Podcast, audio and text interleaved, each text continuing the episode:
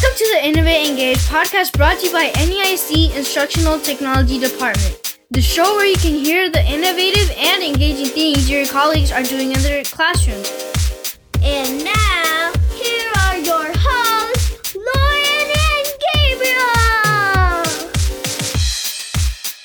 Welcome to episode nine of the Innovate Engage podcast. My name is Gabriel Carrillo. And I'm Lauren Snyder.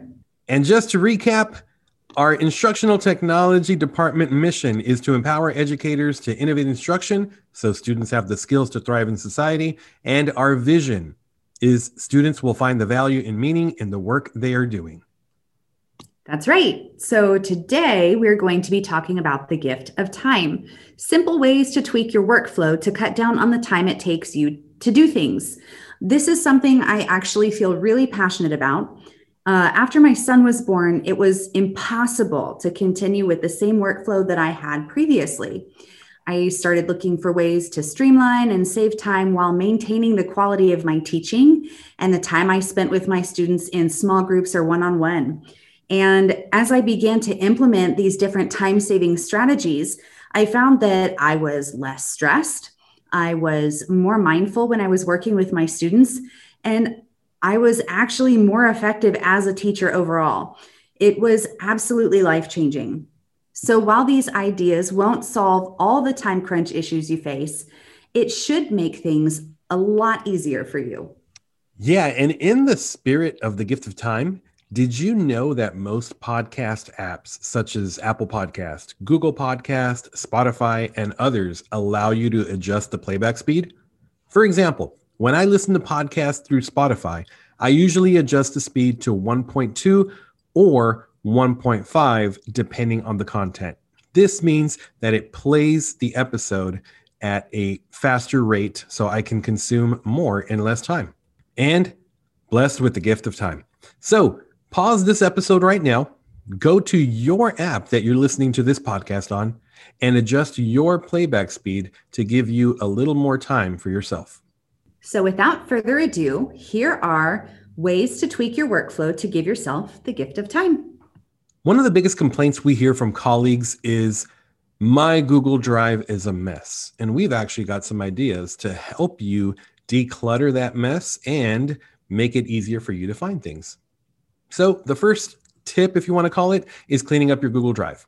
And what we mean by cleaning up is organizing those loose files that you have everywhere within folders. And not sure if you know this, but you can have nested folders. In other words, a folder within a folder. You can create a Unit 3 folder for math. And within that folder, you can create a different folder for each TEK that you're teaching after you have unpacked those particular TEKs and put everything where it needs to be. That way, you know exactly where to find stuff. Another great tip is to add descriptions to your folders. Adding descriptions is just that lets you know what is in the contents of that particular folder. That way, you know what is where. Adding colors to different folders. You can right click on a folder and choose change color. That way, it's visually appealing to you and you know what colors represent to you and your system. Another great tip is starring frequently used documents. For example, there's a monthly report that I fill out almost on a daily basis. And rather than me searching for that document, I can star it kind of like a favorite or a bookmark. That way, on the left hand side of the Google Drive panel, I just go to the starred folder and that document is always there. Another thing I like to do is everything that people share with me, if it's important, I don't leave it in my shared with me. I can actually drag it over to my drive. That way, it becomes a part of my drive. Still shared with me. I might not be the owner of it, but I can locate it easier in my drive than having to search in the shared with me. When you're not having to spend time searching or trying to recall where a certain document is, you're given more time on task. And who doesn't want that? I don't know. I actually really love that. Given more time on task. That's huge. So, kind of within that same vein, um, teaching during a pandemic requires teachers to make even more changes to lesson plans than usual. I know this comes as a huge shock to you. Um, erasing and rewriting your plans in an actual lesson book can be time consuming and can end up looking really sloppy and be difficult to read, which is why uh, I actually switched to putting my lesson plans in Google Calendar. Now, hear me out. Um, this is actually, once you get the hang of it, amazing. It allows you to drag and drop assignments and lessons when you need to make changes. So, if there's a last minute um, change in plans or you need to adjust your instruction to meet the needs of your students, you're not having to erase and rewrite. You can literally just drag and drop to the new day. You can color code by assignment type or by unit. It also provides a really great visual representation of the length of a unit for planning purposes. And it is collaborative. So you and your partner teachers can both edit and view the calendar, which means it splits the work for you. If you guys discuss changes to your lesson plans, you don't both have to go make them. One person can do it, and then it will reflect on the calendar for each of you. I never I never thought about that. That's a good point. Another common time suck that we've heard from colleagues is a busy email inbox. Emails scattered with no rhyme or reason to organization, which can lead to missed emails, lost emails, or even just taking too much time to find what it is you're looking for. So, our next tip is organizing your email with folders, rules, and auto replies. Regardless of how you access your email, whether it be through the Outlook client installed on your computer or Office 365 on the web, you can right click on the inbox folder, and one of the options is to add folder. You can name the folder whatever you want and take it a step further by adding a rule to that folder. Rules can be based on a sender, keywords, or the subject line itself, or any other criteria that it allows you to do. You can have those specific emails go to a specific folder and customize the notifications for those rules as well. For example, if you want all your emails from a certain administrator to go to a folder named for that administrator or your campus admin, you can simply create a folder within your inbox, name it administrative emails, and, and set a rule so that anytime an email comes from that administrator or any administrator, that email automatically goes to that folder with a specific notification that you can customize. Another great tip is creating auto replies. For example, if I'm going to be out for a specific conference, I can set up an auto reply so that if somebody emails me within that date, they receive a notification that I set up. This way, if I do not respond to them within a specific time window, they're not going to think that I'm just ignoring them because my notification might say, I will be out on a conference between this date and this date. So I will reply back to you when I return at my earliest convenience. So, another thing we've heard from a lot of teachers is that grading digital assignments takes a lot of time. So, consider auto grading with Flubaroo. Flubaroo is an add on for Google Sheets that will grade your assignments for you. You can use this on responses from Google Forms and even the multiple choice, short answer, and numerical answer questions in Pear Deck. I know a lot of you are using Google Forms in quiz mode to automatically grade it for you. This is just another option, just another tool in your tool belt um, to help buy you more time and ease that mental load. Speaking of grades, I've actually heard from various teachers that a large portion of their time is used for grading and putting all these things into the gradebook. Remember, not everything that you assign has to be a grade in the gradebook. Assignments can be used to take anecdotal notes and actual data for conferencing with students and or parents. Check with your campus administration as to how many assignments per subject per week are required for your specific gradebook. So, even in a normal classroom setting, it's really easy to get stuck in a rut calling on the same students again and again because they're the ones that appear to be engaged. I can imagine that this is even easier to do when you're in a Zoom call and only see the same faces day to day, right? So, a lot of people have resorted to using random name pickers, but they require you to upload a spreadsheet of your students into um, that website, or you have to type in all their names, and that's really time consuming. So, if you have the Google Classroom app on your phone or on an iPad, you can actually use a built in random name selector in the Google Classroom app. To do this, um, obviously open up the app. Once you're in the app, tap on the class, tap the little people icon, and then up in the top right hand corner, you're going to see an icon that looks like four little squares. Once you tap on that, that opens the student selector and it will take the rostered students from that class and select them in a random order. You can opt to call on them later, mark them absent, or allow them to respond. Obviously, you would have to communicate that to them in Zoom. It won't notify them uh, through Google Classroom. You'll have to communicate this.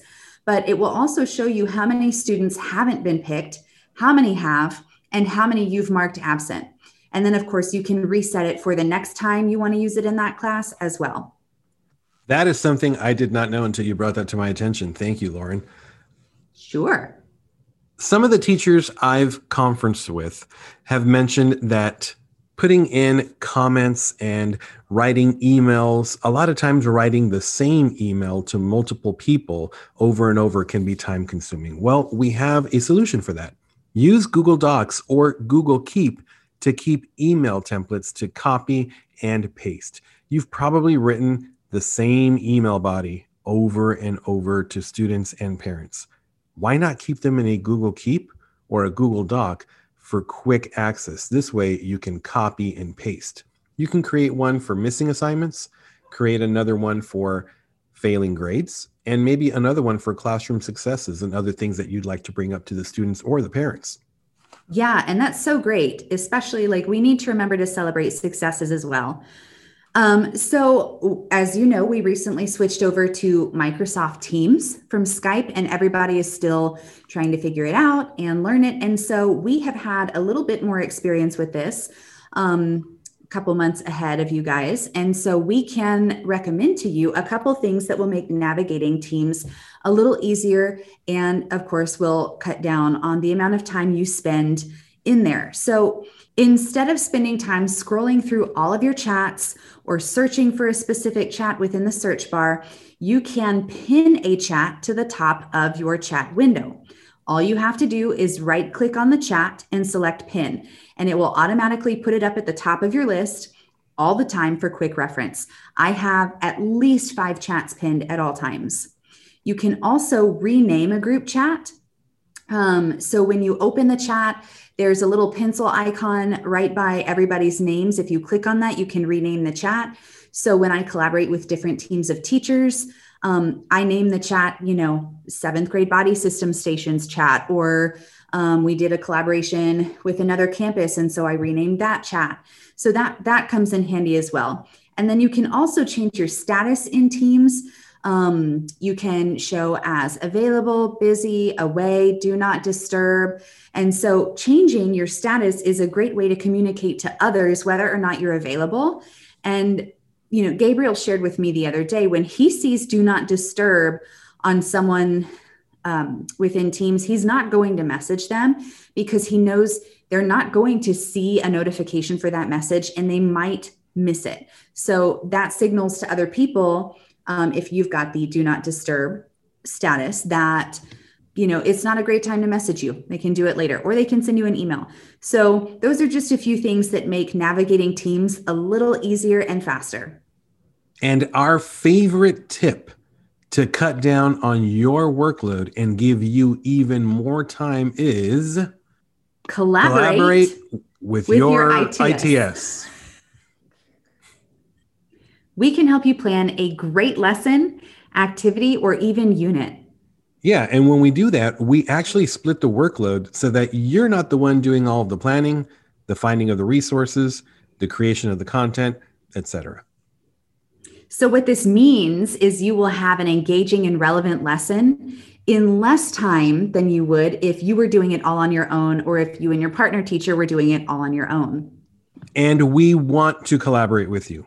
We want to look at the year at a glance documents. We want to look at that interactive pacing guide with you. And we want to unpack those TEKs that you need to teach. Because first and foremost, we are teachers. And we're all in this together. There are so many good ideas here, and you might be wondering where to start. Think of the things that take the most time away from instructional and personal time and focus on those things. Or think of the things that make you most frustrated and stressed and begin there. And of course, we always recommend collaborating with your ITS. They might even be able to help you implement some of these time saving strategies. And we would love to hear from you also. What things do you do to create more time for yourself? How can these things help others? So make sure you subscribe to the Innovate Engage podcast on your favorite podcast platform to get notified when our episodes are published. And if you currently don't have a favorite podcast app, click on the waffle in Google Chrome on your computer and look for the podcast's logo. From there, you can search for Innovate Engage and listen on your computer. You can find us on social media as NEISD iTech on Twitter and Instagram, Instructional Technology NEISD on Facebook, and Instructional Technology on YouTube. So be sure to follow us and check out what we've got going on. Stay safe, stay healthy, and do not forget to take care of yourself. Bye, guys. See ya.